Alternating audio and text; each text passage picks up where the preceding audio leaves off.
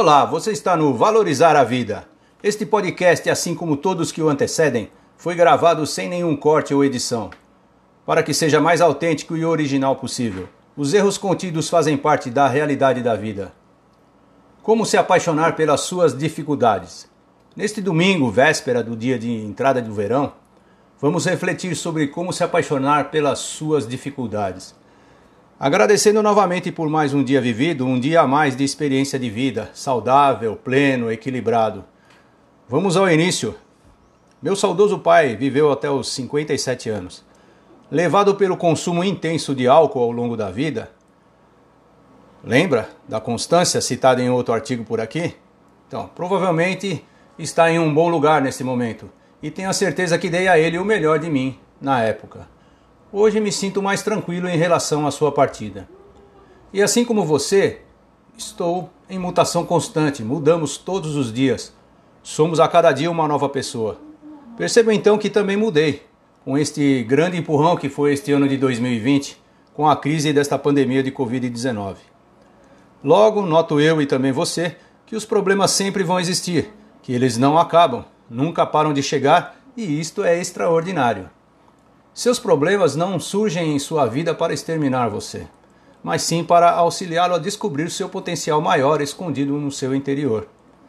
Por exemplo, ao perder meu pai, ganhei uma lição de vida, uma experiência adquirida. No momento atual, acho que posso dar o melhor de mim para ajudar a, cu a cuidar de meu sogro e minha sogra. E um casamento de 15 anos desfeito e um novo casamento já com quase 11 anos de felicidade. E sou grato por tudo que passei as tristezas, as tragédias, a felicidade, as alegrias. Nada conseguiria sem lutar, sem vivenciar. As dificuldades te dão características fundamentais para saborear a vida. Elas te deixam mais leves, suaves e ao mesmo tempo te endurecem. É aceitação, é resiliência, é encontrar a paz através da gratidão plena. Aprofunde seus pensamentos para amar os seus problemas. E o que é praticar a gratidão plena? É aceitar de bom grado tudo o que surge em sua vida, o que acontece de bom e de ruim. Perceba a realidade, ela simplesmente é como é. Não existem notícias boas ou ruins, sem nosso julgamento de valores. Realmente o que existe é o acontecimento, a situação, o fato e o valor que damos a isto. Repare no que passa em sua mente, nos pensamentos porque a sua, a nossa realidade vem da interpretação que damos a eles. Nesta situação que passamos hoje em dia, a pandemia, muitas coisas acontecem e devem ser observadas. Por exemplo, empresários donos de restaurantes literalmente fecharam seus negócios, enquanto outros viram a oportunidade de aumentar o leque de seu negócio aderindo à modalidade de delivery. Resumindo, um empresário fechou seu negócio reclamando da pandemia, e o outro viu a chance de diversificar o seu negócio e sobreviver ao caos financeiro. Pois é, pessoal, muita gente gostaria de estar no lugar de alguém que tem filhos adolescentes lhe dando dor de cabeça. Outros no lugar de quem tem um trabalho para chamar de chato, mas tem.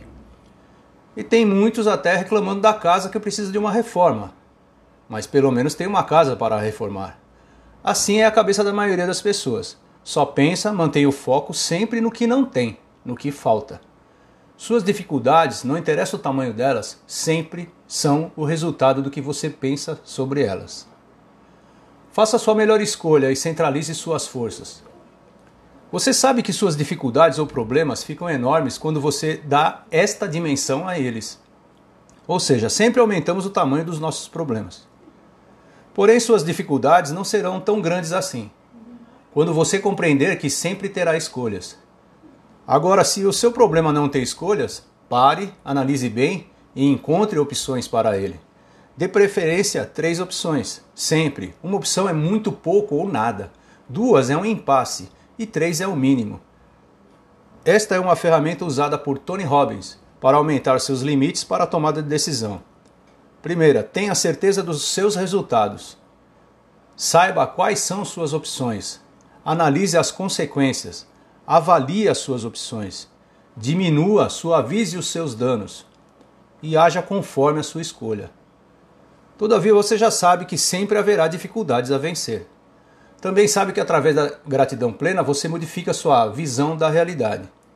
A confusão de pensamentos não existe mais e, portanto, melhora a possibilidade de várias soluções para as dificuldades ou problemas. Vamos então começar a ação. Manter o foco em uma regrinha básica. Aceite tudo o que você não pode mudar e dedique-se a mudar o que pode. Quase 100% do que acontece na, à nossa volta está fora do nosso controle. Muitas vezes tentamos o controle em nossas mentes, é claro, o que acaba causando frustração. É isso mesmo, minha gente. O que temos controle sobre nossa mente, sobre o que pensamos, emoções, o que falamos e, o, e como agimos. Portanto, centralize suas forças no que você pode controlar e suas dificuldades ficarão para trás. O uso da fé e a certeza para superar as dificuldades. Você já pensou se tivesse a certeza sempre que uma ideia sua funcionasse? Tenha fé, sempre, total. Assim como diz o poeta Fernando Pessoa, a fé é o instinto é o instinto da ação. Imagine por um instante em um sonho que o seu objetivo de vida, sua vida feliz, seu negócio próspero, e no sonho quase real, você teria a garantia da sua vitória. Então, ao acordar, será que você colocaria suas energias para realizá-los? Provavelmente sim. Com muita certeza, sim. E não é assim que pensamos? Não é verdade? Todo mundo quer ser vitorioso, ter o sucesso, ser famoso, rico, mas ao mesmo tempo fazemos das nossas dificuldades monstros de filme japonês. Hoje em dia, em plena crise desta pandemia, meus negócios não decolam por conta da economia. Sempre arrumando desculpas, enquanto vemos outros negócios alcançando sucesso nesta mesma época.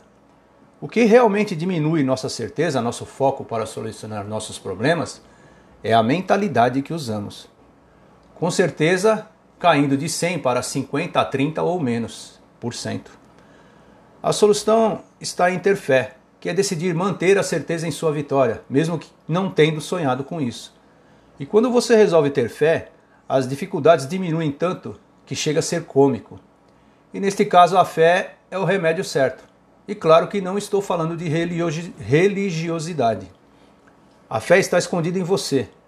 Portanto, cabe a cada um de nós utilizar este recurso extraordinário que possuímos.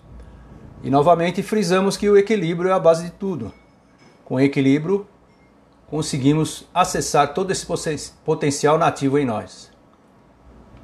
Um caso sobre uma leitura a respeito. Lembro-me agora de um livro que li há algum tempo atrás do autor alemão Hermann Hesse.